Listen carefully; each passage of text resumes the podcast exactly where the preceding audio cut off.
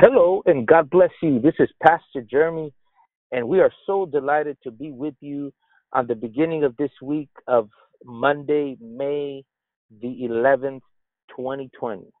And uh, we hope and pray that you had a great weekend, especially uh, those of you who were able to to celebrate Mother's Day in one shape or form, to to honor our mothers and and we pray that it was a blessing and it was a, a blessed weekend, especially for all the mothers. We are grateful, our wives, our mothers, uh, that are that sacrifice so much and, and do so much uh, for the family, and we are so grateful for the mothers. And today we are excited to start this week fresh in the Word of God, uh, and, and that we can start fresh to study and see what God is saying and as always, we are excited. We're excited about what God has for us this week and about today's podcast. And it's always, as always, it's a pleasure and it's always an honor to be with the panel, Brother Fernando, Brother Marty. As always, it's good to open up the Word of God with both of you. And Brother Marty, we'll leave it here with you at this point. Well, praise the Lord. It's good to be back after a, a weekend of of uh, rest and spending time with uh, all the mamas out there. my my yeah. mama over there in, in in Coachella Valley, and uh, got to talk to her, and then we went and visited uh, my wife's mama, and it was just a good day, and and uh, we really focused yesterday on our Instagram live feed on the on on the Mother of God. I mean, that's what we talked about yesterday was the Mother of God, and, and the Lord really blessed. And I encourage you to go and uh, and uh, and study the life of Mary because um, it, it's quite extraordinary. I mean, she gets a bad rap in the Protestant church, right, because of what the Catholics have done to Mary, but but that, that but that still doesn't right. That still doesn't mean that that we shouldn't look at her life uh, because that's who God chose to be His mother. So. So the Lord gave us a message on that yesterday, and then uh, we were really blessed as we looked at her life. But we're we're grateful to be here for another week, and we're going to begin uh, our study this week, looking at uh, last day things, but in a very different and unique way. And so we're going to begin uh, our study this week. And basically, I'm not sure this is probably just a one day thing because we're headed into some things this week. Uh, I think as the Lord allows, that are going to be really, really uh, profound and incredible. And it, it's going to begin with this uh, this week. Brother Jeremy, could, do you have your Bible with you? Yes, I do. Can you read to us the uh, Matthew 25, verse uh, 14 uh, through uh, 19? Yes. For the kingdom of heaven is as a man traveling into a far country who called his own servants and delivered unto them his goods. And, uh, and unto one he gave five talents, to another two, and to another one to every man according to his several ability, and straightway took his journey. Then he that had received the five talents went and traded with the same, and made them other five another five talents. And likewise he that had received two, he also gained another two. But he that received one went and digged in the earth and hid his Lord's money. After a long time, the Lord of those servants came and reckoned with them. We're going to begin studying today, uh, and, and the simple title is The Faithful and the Slothful Servant. There's two types of servants in this story that the Lord gives us. And what we want to focus on, and I think what we'll see here as I was talking to my brothers Fernando and Jeremy off the air today before we started, we were going to begin a, a study in a in a certain direction today, but the Lord really got a hold of my heart this morning, and so I pray that it it uh, in in this direction kind of turned my thoughts in a different direction, and so we're going to look at this and see what He says. Um, the first thing I want to talk to you about really is that you know today in in the in the modern church uh, there, there's there's really a great debate going on between the meaning of of of grace, salvation, works, all these kinds of things, and it has confused a whole bunch of people and has deceived a lot of other people as well. there's this idea uh, amongst those who preach this hyper grace message, for example, that that uh, you know they say that grace is is that where we wherein we rest and we cease from from all our works as it pertains to our relationship with God. That we don't really have to do anything. We come to the cross, we get saved. That's an act of God's grace, and then we hold on and lay there on the couch and eat potato chips till Jesus comes because God forbid I would actually have to do something because that would be working against grace. Well, that's right. just false, right? right. people say it, right? In other words, what they say is that once we're saved, absolutely nothing is required of us. As an and then as in a matter of fact, if we if we engage in what they call works, they say that brings us under the law, and that in a, in effect we're not really saved or at least we're not in grace, right? So today, really, what I want to what I want to consider, because I think this is what the Lord is revealing in this story, and and it's something that I've never heard preached out of this, but the Holy Spirit uh, kind of began to open this up in a way to me that I had never really considered it before. So today, I want to consider this thought and what we see in the Lord's parable of, of the talents that that Brother Jeremy was just reading. First of all, we need to understand that this parable, which is very interesting, is part of uh, a long response that Jesus is giving to his disciples who asked him uh, what would be the sign of his coming and the end of the world. And so this story inserted in here is quite interesting to me because it comes on the heels of Matthew 25 as as the Lord is speaking in response to the question about last day end end time things, Jesus coming back he's just finished the story of the five wise and the five foolish virgins. And then he goes right into this and begins to to say in verse 14, he can you read verse 14 again, brother Jeremy? Yes. It's uh for the kingdom of heaven is as a man traveling into a far country who called his own servants and delivered unto them his goods. So first of all, we begin to see here that what the Lord is is revealing that basically he he's he's going to go away because that's really what the story means. It's talking about himself that after he would rise from the dead that there would be this long interim period where he would leave.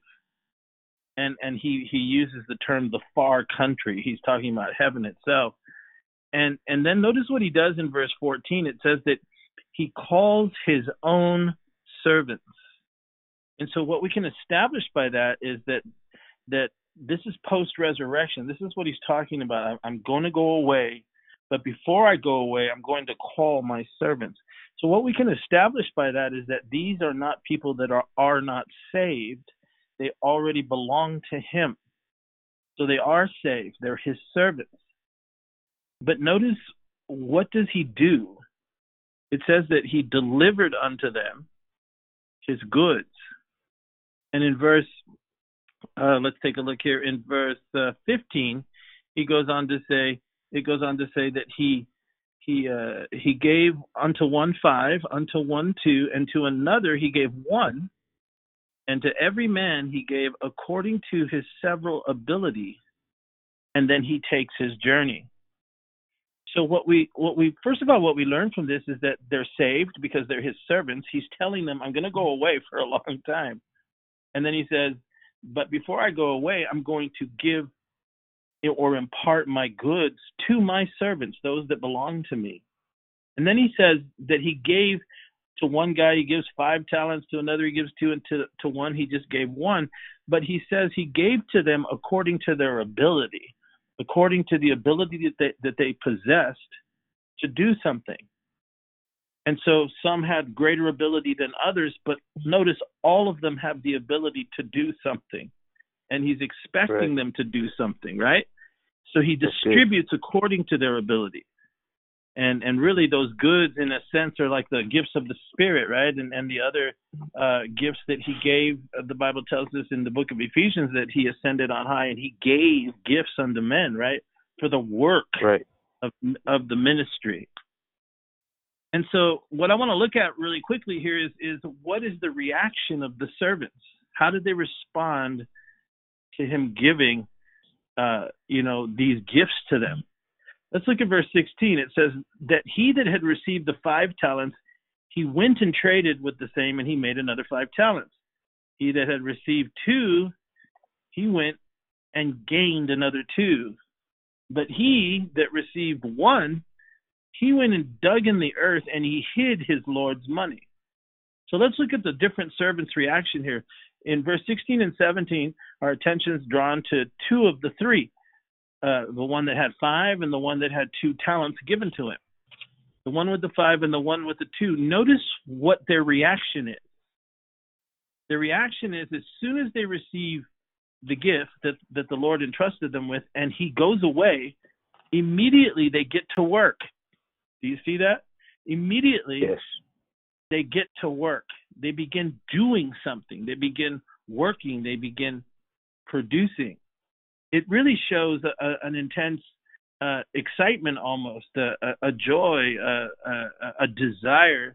First of all, to react in obedience, uh, to to understand. And you know what's interesting here is it says that it doesn't say that he gave them uh, the, the, the five talents, the two talents, and the one talents, and then gave them specific instruction as to what to do, and you better go do this and better go do that. Uh, so that because some people would say, well, he didn't tell them to do anything, but they went and did it. And in the modern church today, these the one with the five talents and the two talents, they would be uh, persecuted by the grace, the hyper grace aspect of the church, uh, for actually going to do something. Right. Interesting. Right. It's interesting to me that that two of the three, they didn't have to sit there and go to a classroom and attend a, you know, a, a college course on on how to how to do something. I mean, it just flowed out of them. They right. knew it was a natural reaction to the Lord departing was that they were going to go and reproduce. It was in them. It was it was natural to them, spiritually speaking, to take what God had given them and try and produce more.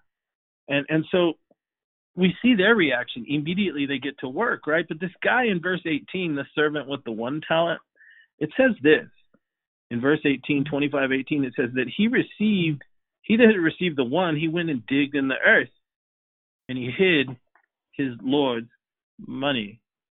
Uh, notice what he does. The servant gets to work, but he only does one thing he buries it, right? He digs it right. and he buries it. So now let's just think about this for a minute. What's interesting to pay attention to in my again is is that this parable is about the last days. It's about the long period of time that he would be gone. But by the time we get to the end of this parable, you'll see when he returns, he returns as a king and he returns to give reward. And so the fullness of the story is I'm going to go away. I'm I'm giving you this this these gifts, and then when I come back, I'm going to expect something from you. And so the whole story needs to be understood like that. It's not just a story about doing or not doing. It's a story in relation to the second coming of the Lord. And so what's interesting are the kinds of attitudes that emerge amongst the servants in relation to the long period and then it culminates with the coming of the Lord. And what's interesting is that when the Lord returns, which we'll get into in a second here, he begins to to dissect and break apart the one person we're going to focus on, which is the guy with the one talent. See, it says in verse 19 that it was after a long time that the Lord of those servants comes and begins to call them to account, right? To reckon with them.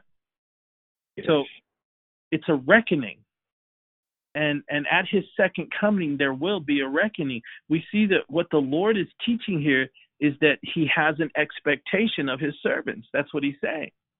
Look i'm going to go away and i'm not going to leave you without anything. I'm going to give you my goods. I'm going to impart to you the gifts of my spirit and and all the other blessings that i'm going to leave with you. But notice when he returns in verse 19 he's expecting something. He wants to see what they've been up to while he's been gone and so he brings them into account as to what they've been doing with the talents that he gave them. And really, in a sense, the talents are like the gift of faith, right? It's substance, It's the substance of things hoped for. Mm-hmm. Remember, uh, brother, can you read in Romans chapter 14? Can you turn over there real quick? Because Yes. what we're witnessing here is is the reaction of three different kinds of servants. The one, and what's really interesting is the one who does nothing is the one who is given the least. You know, and Yes. and you would think so so so even I mean it, it's as if it's saying he really you know not much was expected of him but something was so as we go on and see how he reacts to it it's very interesting because it reminds me a lot of today brother are you there in romans Yes. 14 read 10 through 12 to us would you Yes. But why dost thou judge thy brother? Or why dost thou a not thy brother? For we shall all stand before the judgment seat of Christ. For it is written, As I live, saith the Lord, every knee shall bow to me, and every tongue shall confess to God. So then every one of us shall give account of himself to God.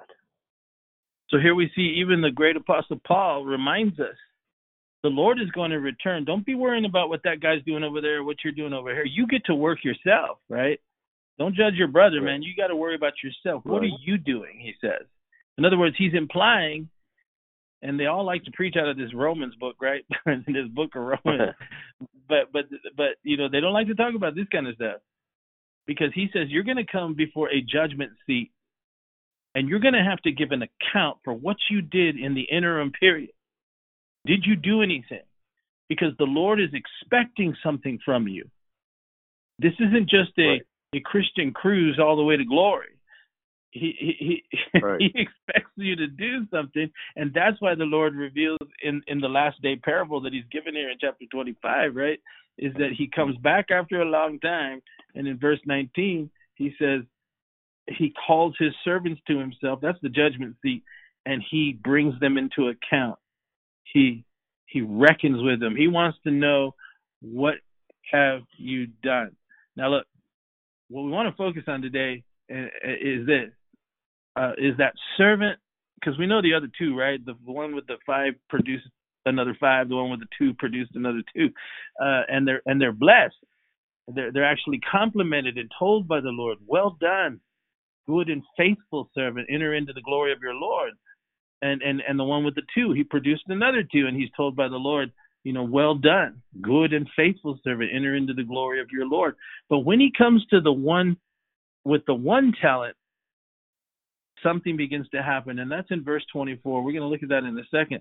I want to focus on him because i believe in this servant we might have a a, a hint of the kind of of hyper grace message the the uh, that we see having emerged because remember again this parable is a last day parable just before the return of the lord. And notice as he enters into a conversation with this one guy it's very interesting what begins to be revealed. In verse 24 can you read that brother jeremy Yes. Then he which had received the one talent came and said, Lord, I knew thee that thou art a hard man, reaping where thou hast not sown, and gathering where thou hast not strawed. All right. So, what do we see when he comes before the Lord? Because it's very revealing. Because remember, the Lord's returned, hasn't he? So, this is a servant that's there at the end. This is the kind of servant we see at the end. And because the Lord's come back, that's what his whole story is about, right? So, the first thing he says, what does he say? He says, I knew thee, or I know thee. So out of his own mouth, he begins to establish or claim that he knows the Lord, that he's in relationship with God. So this this one with the one at the end of time is going to say, I know God. I know you, Lord. But what he says about the Lord is very reflective because he says, and I also know you're a hard man. Right? It's like saying you're stern. You're that's what the word hard means. It means you're you're a stern person. You expect a lot. In many ways, we could say it's almost representative of of how they teach the law, right? No man can perform the law. No man can obey the law. No man, right? That's how that's how they taught, right? right? But right. in Romans eight, right, we're, or, or seven and eight, we're told that that the righteousness of the law is meant to be fulfilled in us through Christ in us, right? But this servant says his assessment of this kind of, of gospel, if you will, is that it's hard, stern, and rough. And look what he says. He says, what he knows about him is this is that you have reaped where you didn't sow, and you gather where you have not strawed.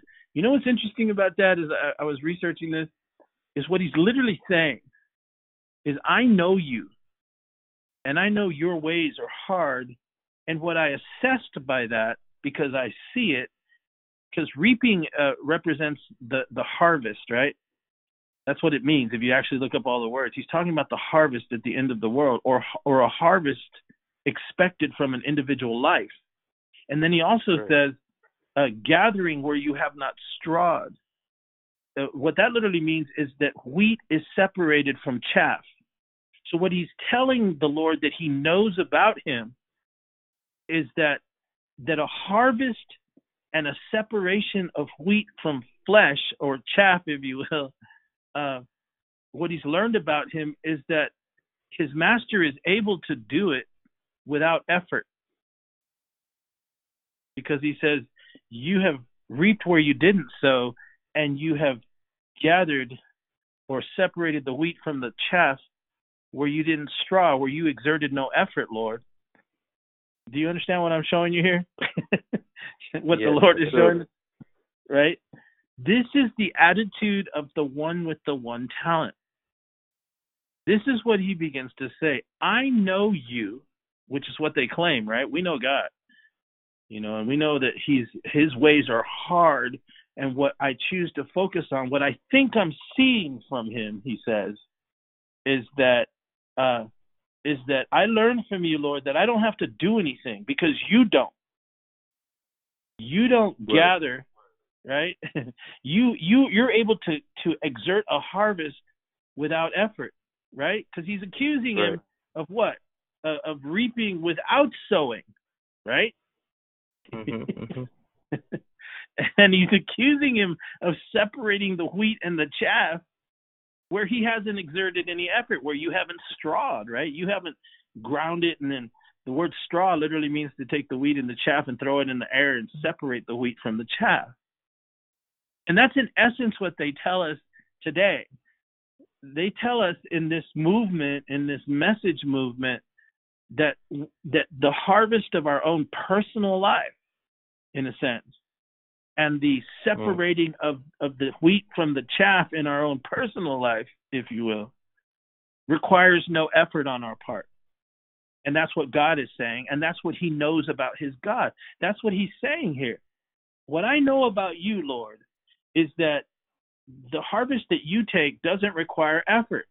And the separating of the wheat and the chaff, you don't even exert any effort in that either.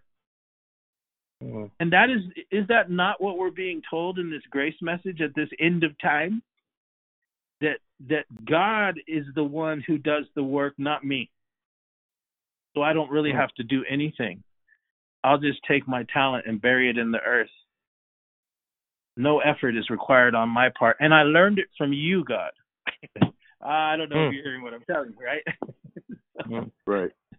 Any comments? Anything? Or you think um, it's interesting, brother Marty. I don't know if there's a connection to it, but initially, what God told Adam in the beginning was to when He put him in the Garden of Eden was to dress it and keep it, right? Yes. And then, but then after in chapter three of Genesis, He would tell him that he would have to, from the sweat, right? What does He tell yes. him? Uh, you know, from the sweat, you're gonna have to. uh you know work now labor you know right. initially initially there was still work involved but it was just to dress it and keep it right yes but after the fall we see that there is a um uh a little bit more required of man you know i don't know if there's a connection there brother marty But that's what well, I, I think where I would see where I would see the connection there is only in this, is that in either state he was required to do something. Right? Exactly. And that's my point. No, yes, yes. That's yeah. exactly my point. he says in the beginning it was to dress and there was still a labor involved, right? Absolutely. There was still a doing a doing of involved. You know, and and after it just became even more. But but God has always required that's my point is from the beginning God has always required something from man. Right? Yes. And in Yes. the beginning was to dress it and keep it. And that's what I was thinking about as you were talking right now in relation to what we're speaking about. Yes. and that and that's good and that's that's right but in both instances right because what they'll say about adam being out there toiling on the soil right to bring forth fruit that that's law that's works you know but No. but that's that's not true because there was works and there was law within the garden itself before the fall right yes, there was. I mean, Yes. god expects remember what solomon said all things are full of labor right and and, Yes, and, he right. he talked about how the rain you know comes down on the mountains and then the snow happens on the mountains and the sun hits the snow and it begins to melt and turns into waterfalls and streams that gather into the rivers that pour into the oceans and it's regathered again and the cycle starts. But what he's trying to imply is everything is working. Everything is in motion. And so this idea that we come to God, we get saved, and we are no longer required to do something is not true. And that is Yes. what Jesus is trying to say. What what where the grace people or the cross people go wrong is that they teach a a salvation that then ends right at the cross. But you see, there is nothing and they're correct in this there is nothing that we can do to earn our own salvation. That is to become born again.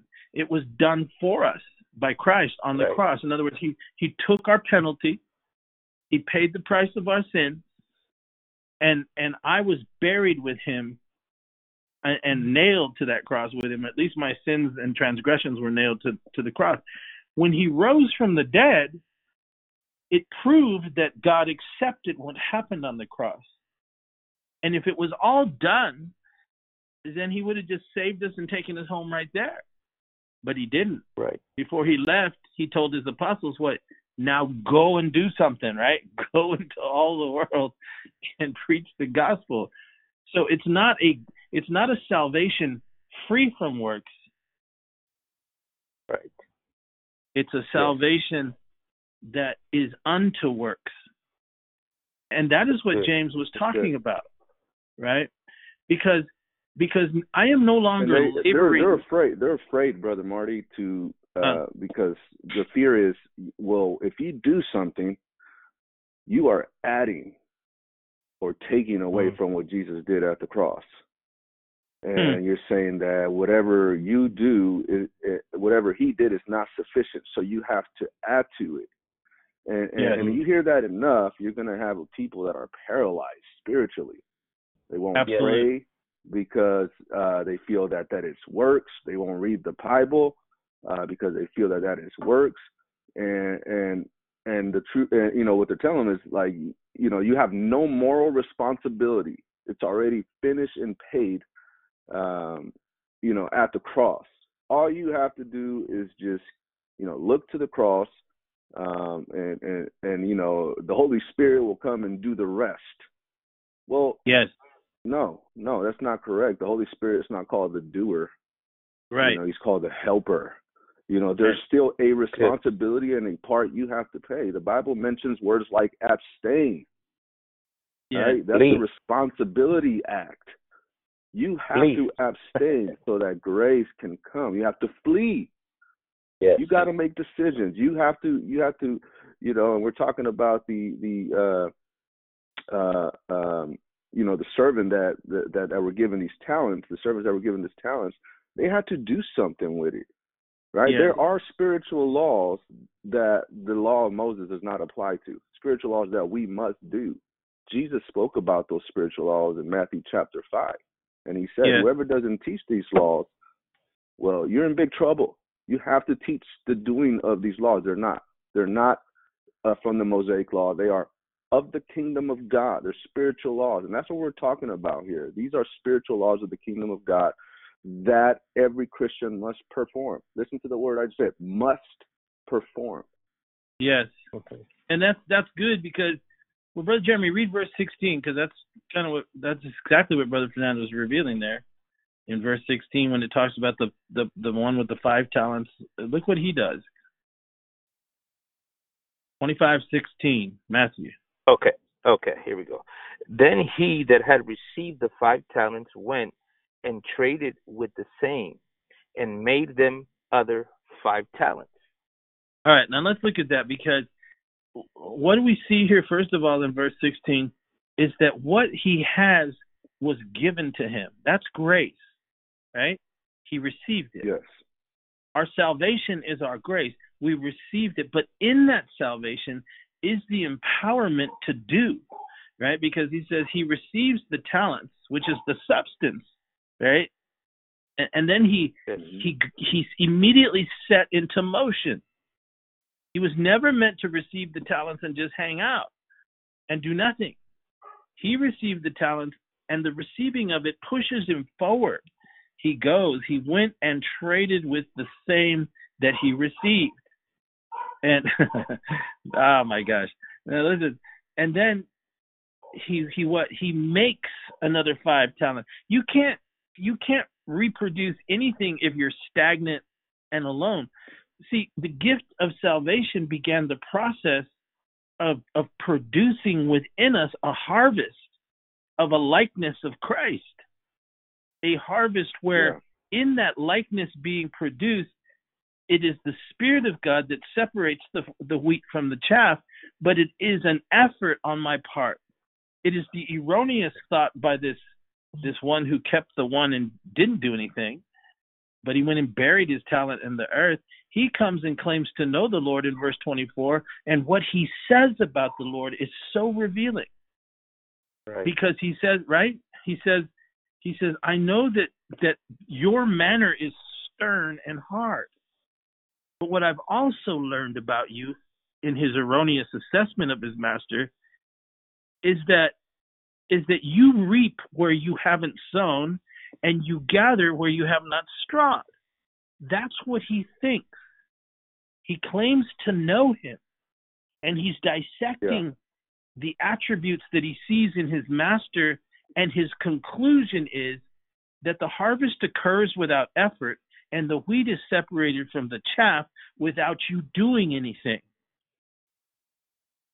That's his assessment. And so he says, when it says in verse 25, it says what? he says, I was afraid. Well, that's kind of a mistranslation. It can because the word afraid right away he it it it it has in it the truth. I was like I was afraid. Of course, that that is what it means. But when you actually dig into the word and you take it in the context of the story as Jesus is telling it, that's not what he was saying. He was he he was saying, I'm in awe of you. I reverence you. I venerate you. I worship you. I have reverential obedience towards you, and my obedience is manifested in my reverence and worship alone, but not in what I do. That's what he was saying to him. Yes. you guys are awful quiet in this Presbyterian church. That's what he's. I know you. I know you don't. You're not used to hearing it from this story, but that's what he's saying. So what does he do? I was Look it up. You guys can look it up. But that's literally what afraid means. Yes, it means to be afraid, but when you look at it and dig it down into the different depths and take it into the context of what he's saying here, my worship, my awe, my my reverence of you, my reverential obedience is actually manifested in my reverence alone, but not in what I do. That's why I went and hid my talent in the earth. I have energy but only for one thing to take what you gave me and do nothing with it. That's literally what he's saying. Because what I've learned about you, Lord, is that I don't have to do anything. You are able to have a harvest without effort, and you're able to separate the wheat from the chaff without anything. So, right. right? That's what he's saying. And and right. I reflect I reflect my reverence of you by not doing anything either. wow. Go ahead. No, I, I've never, you know, seen this this this uh story like this, but it it, it makes sense. What what what this grace doctrine has has created is lazy Christians. They no longer Absolutely. seek the Lord. They no longer read their word. That's what it is. And and and, and, and go ahead, brother. But that's what no, it has created. Say, yeah, you just inspired me there because and and that's what they say to and they say they do it based on their knowledge of God, right? Because that's what this guy says. I know you. I get it. He says, I get it. I know you. Uh, your ways are rough and tough, but I've seen a revelation in that, in that you harvest stuff without effort and you separate wheat and chaff without ever having to do anything. And I reverence you and I worship you. I'm in awe of you. That's what the word afraid literally means and and it's enough for me to worship you and i show you my worship by simply acknowledging how you do things which is without effort or doing anything. And so i'm taking my talent and i buried it in the earth. And in essence i've done your will. Uh, but yes. You know you know i you know as, as as a pastor you you deal with a lot of people that come that are dealing with exactly this. They're in these doctrines, the hyper grace, the message of the cross, and they're battling, I mean, with very deep rooted condemnation. They're afraid to do anything, yeah. you know, because that's the way they've been taught. Yeah. You know, you know, as a, in, in me and my spirit, I naturally I read the word, I pray. I don't feel that that's something. It's my duty. It's my joy, but it's my duty you know yeah. and so many people right now they're because they're seeing the error of the doctrine but but they still because it has so much truth in it because it has some truth in it right it's it's good you know right. look to the cross you know and you know uh, don't don't put don't do there's nothing you got to do it's already been done for me yes jesus already did it for you what we don't read we always quote you know we're saved by grace so not by works so that no one will uh um uh boast, boast right but we never right. read the following the following verse that says that we are his workmanship. And the way right. these people interpret that is no, the Holy Spirit will do the works for you. No, er, that's absolutely wrong. he doesn't through you. We are vessels. It's yes. through us. Yes, it's through us. We are the vessels. Right? Isn't yes. that what, what Paul said that I, we have put this great right salvation and vessels? That who who are the vessels? That's us. You That's know, right. and and and because of that, but a lot of people are living in condemnation and in fear. You know, they don't even read their Bible because that's putting your faith in in in your reading. I mean, come on, what what is it producing? And right, so right. I think that this is an excellent, excellent um, uh, day to begin with it because this is something that many, many of our listeners may be dealing with it, not understanding the grace of God, you know, we, we yeah. always speak about the grace of God. And there's no sin too big and, and all of those things. Yes. But we never teach our kid, uh, our, our, our uh, the, the people how to handle the grace of God. Yeah. You know, we are, you know, and how to, how to perform, how, how that brings, you know, by our lives that we live. You know, it's not just a faith or, or the grace of God, but it has to be in our lives. It has to be lived you know. So yes, if anything, and I'll say this: if anything, you know, uh, we, we look at the Old Testament and the Law of Moses, and, and you know, it was uh, pretty pretty strict. But I think in grace we have even greater responsibility.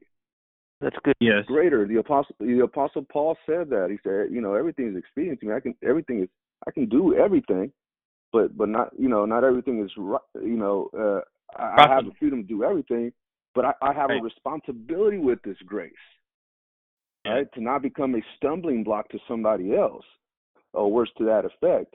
So yeah, it, it, we have more responsibility and grace. There was a time when God winked at sin. Yes. He does yes. not wink at it anymore. That's right. So there is a responsibility. Well, you know, there's a verse here, what you just said, Brother Fernando, found in Ephesians chapter 12, verse 14.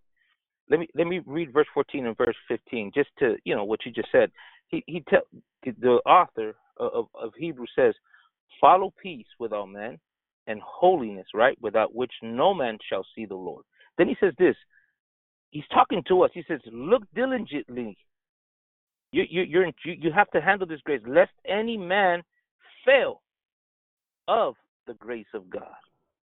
See, there's the responsibility of how to handle this grace amongst people. He says, Look diligently, lest any man fail of the grace of God. So that right there, what you just said, Brother Fernando. Yeah, and I think that that the one of the hardest things to be understood uh, for those who go down that road, right, with that type of teaching, which is what this guy with the one talent is saying. Again, let's emphasize this this story that Jesus is giving is reflecting three different kinds of individuals that will be uh, alive at his second coming. You know, and, and, and they're all called his servants.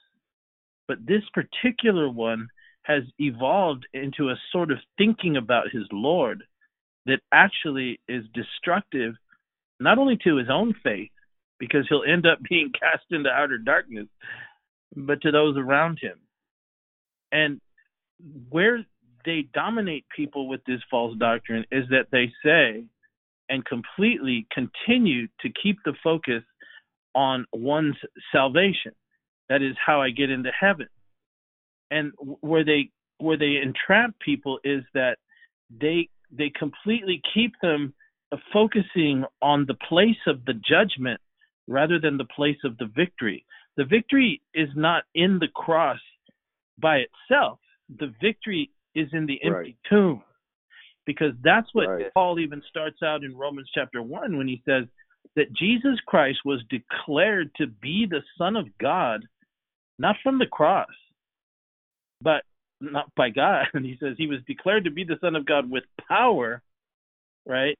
Uh, by the eternal Spirit, by the resurrection from the dead. That is yes. it. And so rather than spending a lifetime of bondage to your efforts and your your victories and defeats in in trying to attain salvation he is basically saying Jesus has already done that for you so now go forth in the freedom of that knowledge as the spirit of God continues to reveal it to you and go do what you must do not to be saved but to become that profitable servant, as you said earlier, for the Holy Spirit is flowing through you. If you think that God gave you the Holy Spirit so you could sit idle and do absolutely nothing and have no fruit, then you have completely taken out the entire scripture. I mean, that's what it's all about. You know, in this, we see the Spirit of God in the beginning moving, right? moving forward. Uh, you know, in the beginning, God creates. He's doing something, right? Uh, in in yes. verse two, the Spirit of God is moving on the face of the water. Uh, God is forming the light. I mean, all, everything is active and meant to be moving forward. Where the hyper grace and cross people get off is they stay focused on earning their way to heaven or not earning their way to heaven, and so they stay stagnant, and and and then they cut off the understanding of the people of what the Holy Spirit was given to us for that we might bear right. fruit. That's what Jesus was saying in First John, yeah. in the Gospel of John 15, right? He said, "My Father is the husbandman." He says, "I am the true vine." And he says, "Every branch in me that does not bear fruit, my Father's going to take it away." He says, "And every right. branch in me that bears fruit, he purges it for what purpose? To bear more fruit." right? Now he says, the only way that's going to actually happen for you and understand the purging process is that you have to abide in me. And then he says, and my words abide in you. How are you going to possibly have his words abiding in you if you never pray, you never study because you're afraid you're you're in you're in works? Quit being right. stupid. It's obvious what the Lord says. But right. all of these things are done as a measure of control of leadership over the people making people predominantly dependent upon their message, or in the hyper grace sense, making them free to just live any way they want. Exactly. absolutely incorrect, right? So here we Yeah. see how does the how does the Lord respond to this guy? He says in verse 26, the Lord says says unto him, he calls him two things. He says, "You're wicked and you're slothful." The word "wicked" very very interesting. What he says to him. The word "wicked" literally means an evil or bad influence on other people. That's what he was saying to Mm. Him. He says, "You know what? This whole thinking that you don't have to do anything, and you you think you know me, eh? You know that that I can have a harvest in your life, or it, it, or or use you to bring forth the harvest, or separate the wheat from the chaff. Speaking of our personal walk with Him, without any effort." He says, "You know what? You're an evil and bad influence on other people." that's what he just Wow. said to him. and that's what they've Hmm. done. They've become an evil influence because when you look and and I don't want to get into details here, but you know my history and where I've been and people I've walked with, right? And some of these people are, are the ones purporting this message. You look at at their congregations and the people are miserable, they're bound, they excuse sin when they fall, they're dealing with all kinds of fleshly things. They're they're they're bad the the, the doctrine itself is a bad influence it's it's an it's a bad influence. That's what he says about this one servant at the end of time. He says, you know what, you're a bad influence. You're a wicked servant. And then he says this, you're slothful, and that literally means to hesitate, to delay, to be sluggish, or to be lazy. So all of that is what the Lord is saying. You're not only a bad influence on other people. He says you hesitate and you delay because you're lazy. The truth of the matter is you really don't want to exert the effort by the spirit that I've given to dwell in you to produce the fruit that I called you to produce. And so you've created this whole analysis of me and my ways that in essence all it has done is cause you to become a bad influence on others and reproduce a spiritual laziness and hesitation in those that you affect. That's what he's saying to him. He says, "Oh, you know me, huh? I I reap where I didn't sow, and I gather where I haven't strawed." Uh, he he he then clarifies to him what he's always expected of him in verse 27. He said, "You should have put my money to the exchangers." In other words, if you don't want to do anything, you still have to do something. You should have done something. Do you see it? hmm Right, right. Yeah. right? Now, what does he do? He buries his talent in the earth. In essence, he's taken what God gave him and turned it into death, right? He buries it. Mm. Brother Jeremy, turn over to because and then when he digs it up, what does he do? He brings the same one thing and it's still one thing. Turn over to the book of James and read what James says about it. What chapter? chapter 2 remember what he does? He he he digs it up and he brings it to him. So it's one thing when he receives it and it's the same thing when he gives it back. But he dug in the earth and buries it. He had a little miniature funeral for it until the lord came back right? I mean that's, that's basically what he did.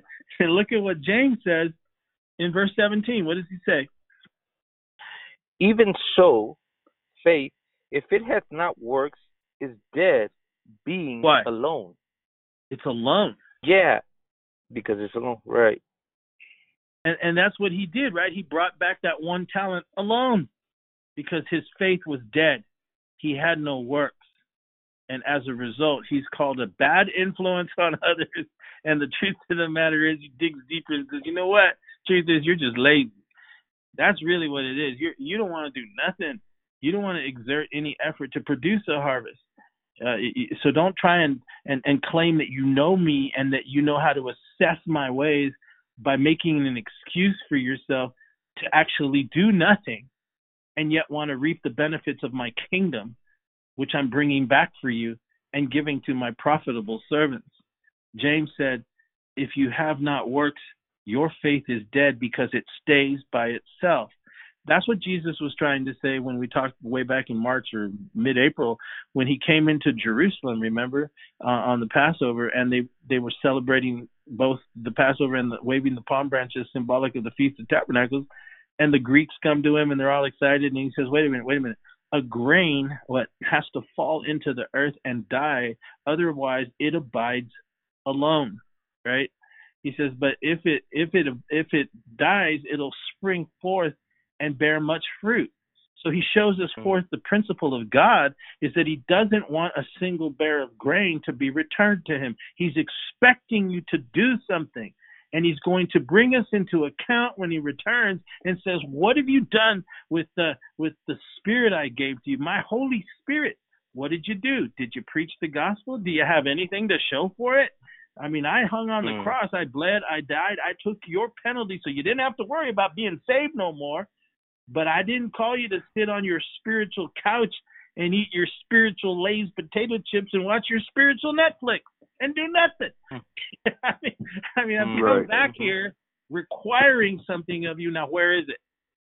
Uh, you, you can't use this excuse that that you were worried that I was that that you were in in works, you know, trying to justify yourself before me. No, no, no, no. I paid that price for you but I do require some. I freed you so you could be productive. That's what he was saying. And James says, okay, if your faith doesn't have any works, it's dead.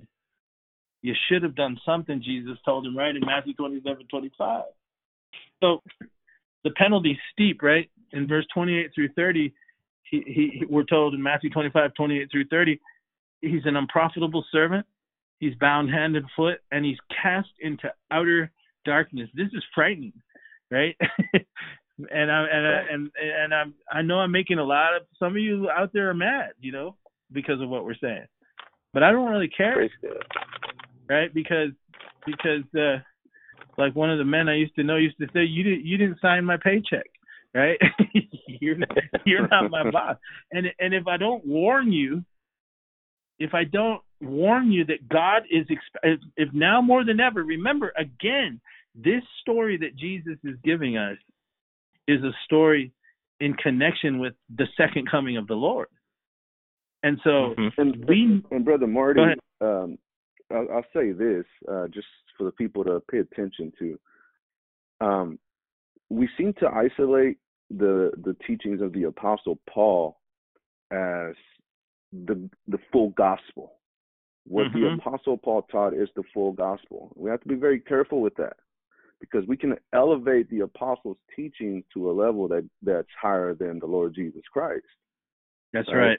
Uh, there's people that have gone on to say, well, Jesus hadn't died on the cross yet, so whatever he said was pre-cross, right? and, right. and and and so you know he he was still under the old covenant, so to speak. No, no, no, no. He he is the old and the new. Right? He is the old and the new covenant. So we have oh, to make sure that mm-hmm. that what we, we we get or glean from the apostles' teachings, in particular the apostle Paul, because that's all these preachers seem to be mentioning, uh, right. that it echoes what Jesus said.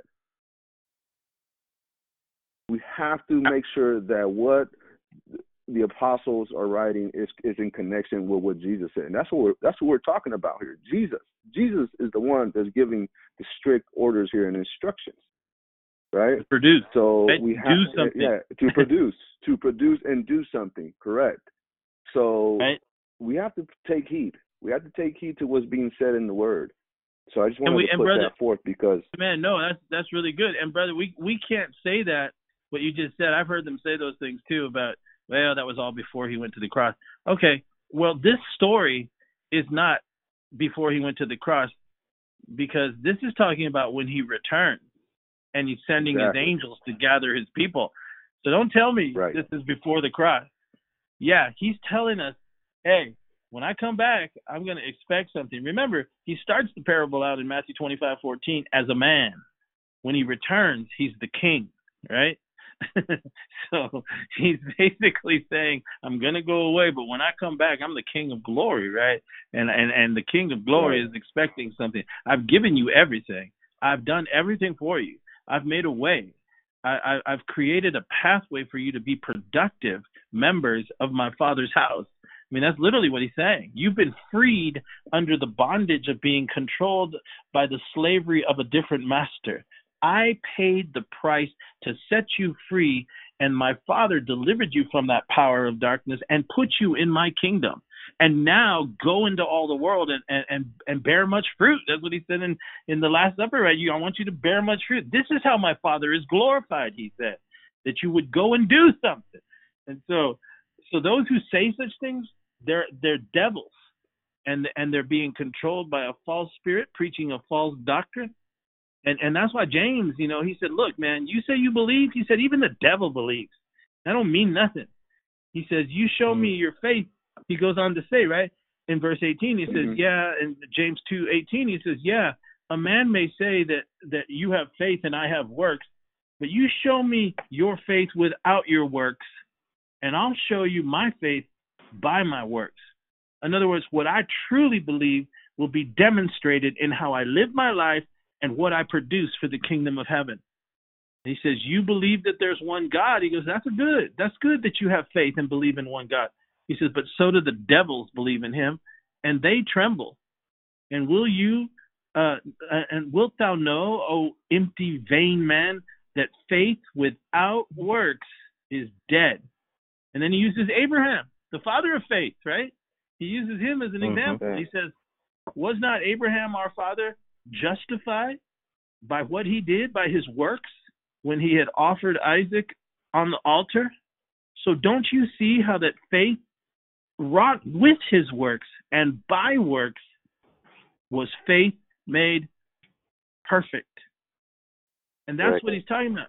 And and so so this is what I felt the Spirit of God was telling us today. Look, you tell my people that it's time to get to work. And those of you who've been trapped in a camp of of, of half truths and and gospel manipulation, it's time for you to come out. You're not going to be able to stand before God and say, I didn't mm-hmm. know.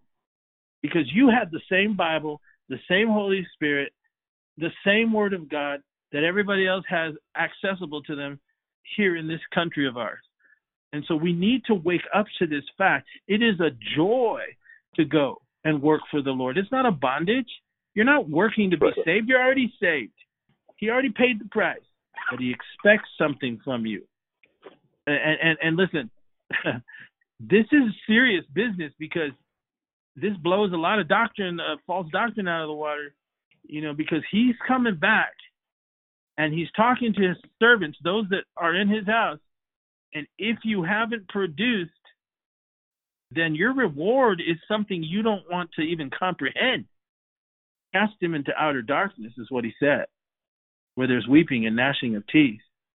And then he talks about sending his angels, separating the nations, separating the sheep from the goats, on and on and on. And so he requires something of us.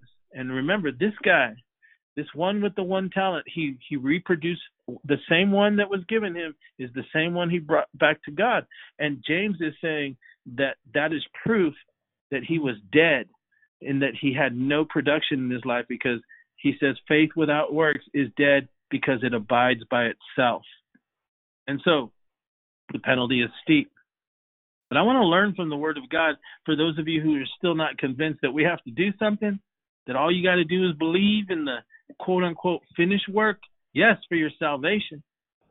But Paul goes on this incredible list in Hebrews chapter 11, and I wrote them down this morning because I really got to shout and going, wow, man, this is awesome. Listen to this. He said this to us.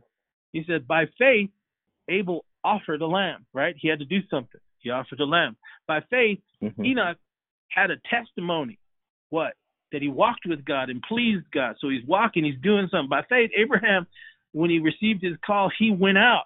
It required action. He obeyed. And by faith, he offered Isaac. He offered Isaac. That's what James was just talking about.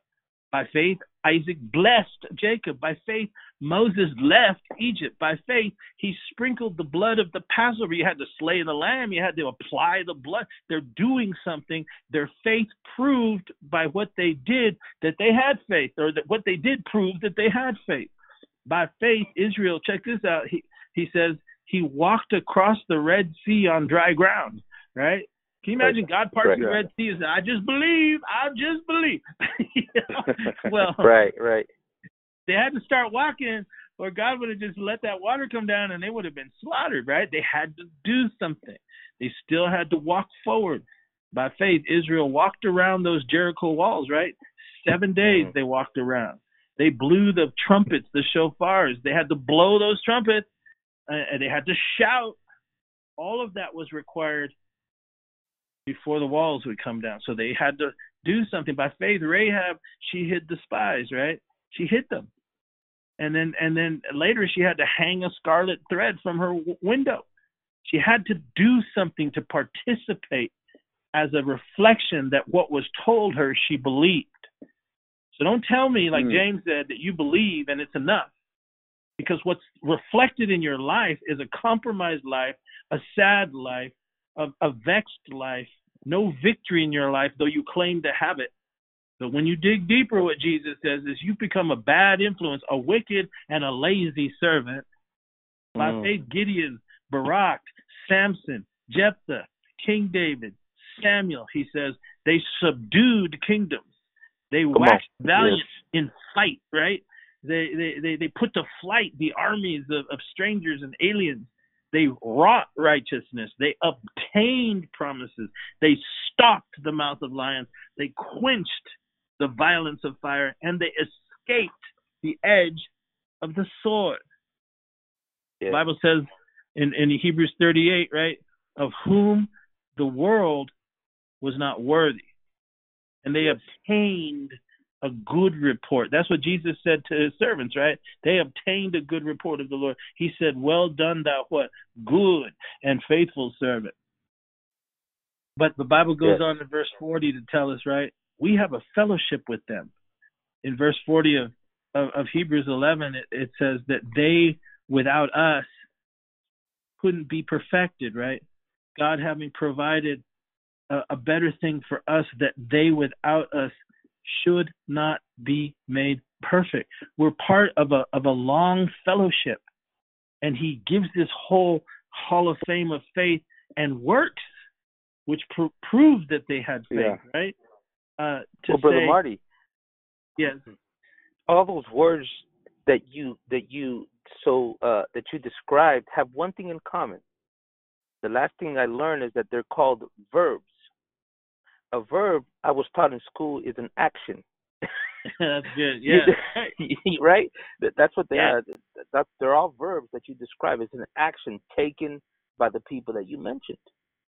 Yes. That's excellent, brother. And and and and and that's what he's saying. Go into all the world. You know, he says, tarry in Jerusalem until you be endued with yes. power from on high. Then he yes. says, "You shall be witnesses unto me in Judea, Samaria, uh, in, in, Jerusalem, Judea, Samaria, and the uttermost parts of the earth." How do you think they got to Judea? How did they get to Samaria? How did they get to the uttermost parts of the earth? They had to yes. do something, right? He gave them a command to do something, not to right. just be stagnant and holding on to the end. And, and brother Fernando, do you have your Bible? Yes get over to Revelation 22 and we'll close with this. Wow. We'll sum it up. Revelation, 22. 22. Yeah, look, look at what he says in verse 12 and 13. Read that to us. Uh, it says, And behold, I come quickly, and my reward is with me, to give every man according as his work shall be. I am Alpha and Omega, the beginning and the end, the first and the last. Yes. Blessed are they that do his commandments. That do they may have right right.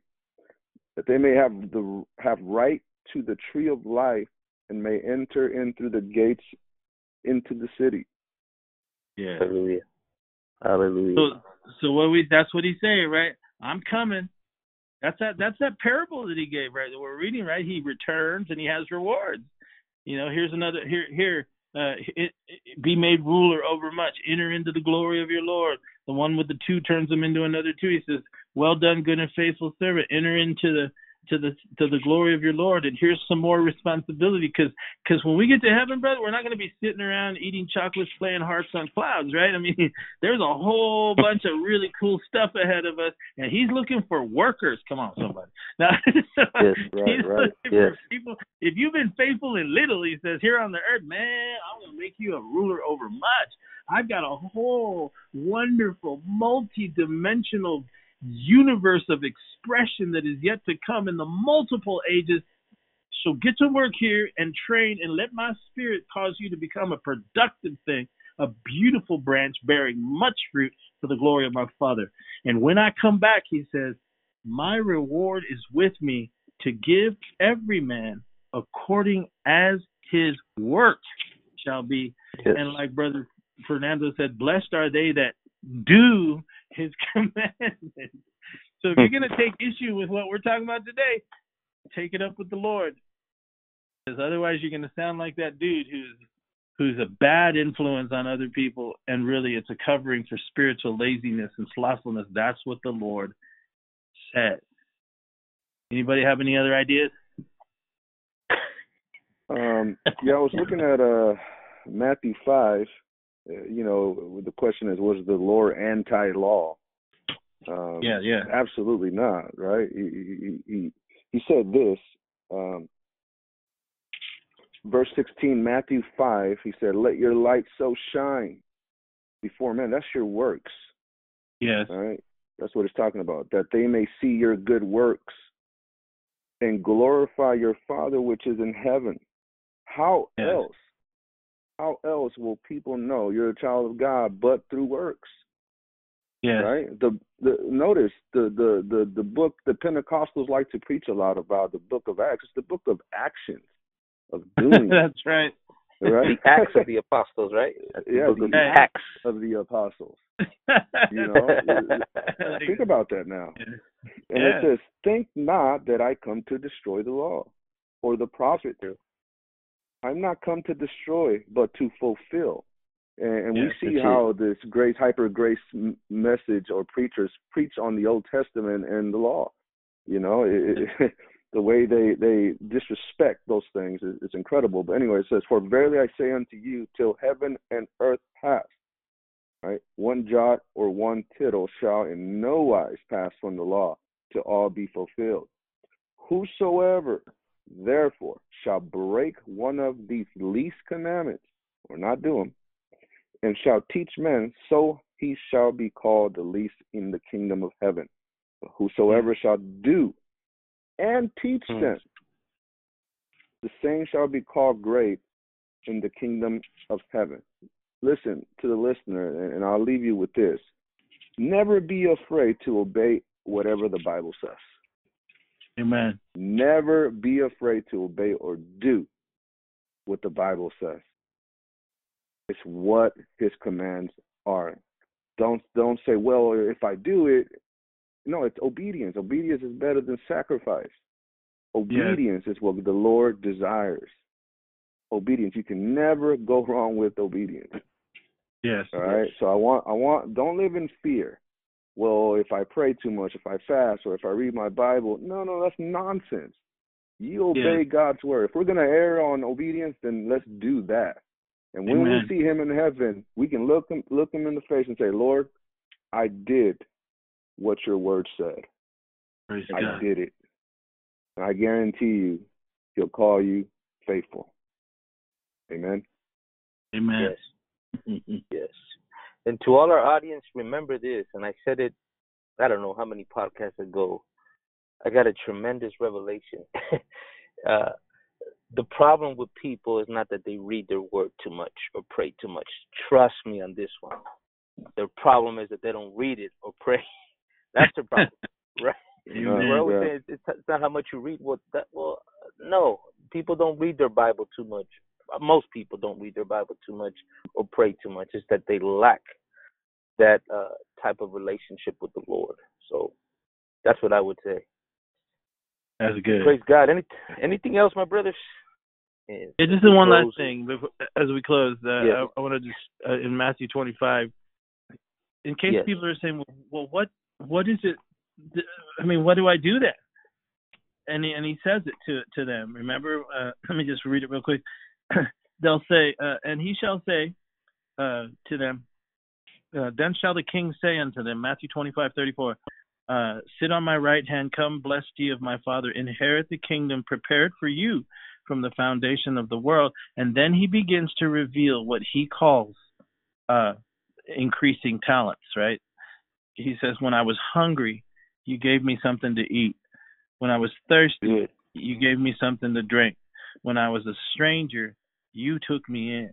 When I was naked, you clothed me. When I was sick, you visited me. Uh, when I was in prison, you came to me.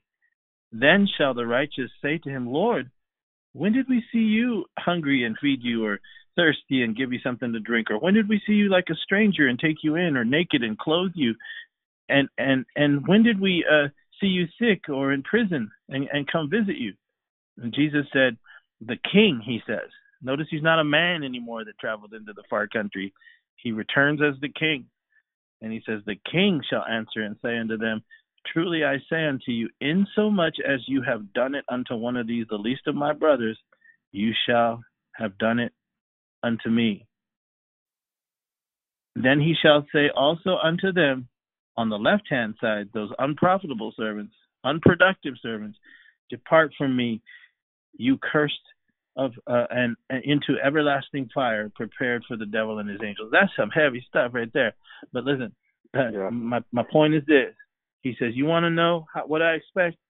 Feed, feed the hungry, clothe the naked. I mean, the basics of the gospel is what he's talking about right there. And he says, he says that that your reward is is in that that you reflect his character and when you've done it unto one of these the least of his children you've done it unto him do not like brother fernando said it really beautifully earlier don't think that what the bible tells you to do something and you get all all afraid and all bound by it uh don't be afraid of that. That's God calling us. He's calling us unto yeah. good works, right? Unto good works. Yes. Uh, that's what he said in in in in uh, Philippians, I believe it is, where he said he said this. Remember, he said, uh, "I would that you would be filled with the knowledge of His will in all wisdom and spiritual understanding, that you may walk worthy of the Lord unto all pleasing, being fruitful in every good work and increasing in the knowledge of God." Don't be afraid and don't let this false doctrine hem you in and take away the joy of working for the Lord. Your yes. salvation is an established fact. Quit worrying about it. As a matter of fact, you're bound to it if that's all you're worried about of losing your salvation because you're praying seriously. I mean, you know, come on. It's it's it's a lie and it's meant to control.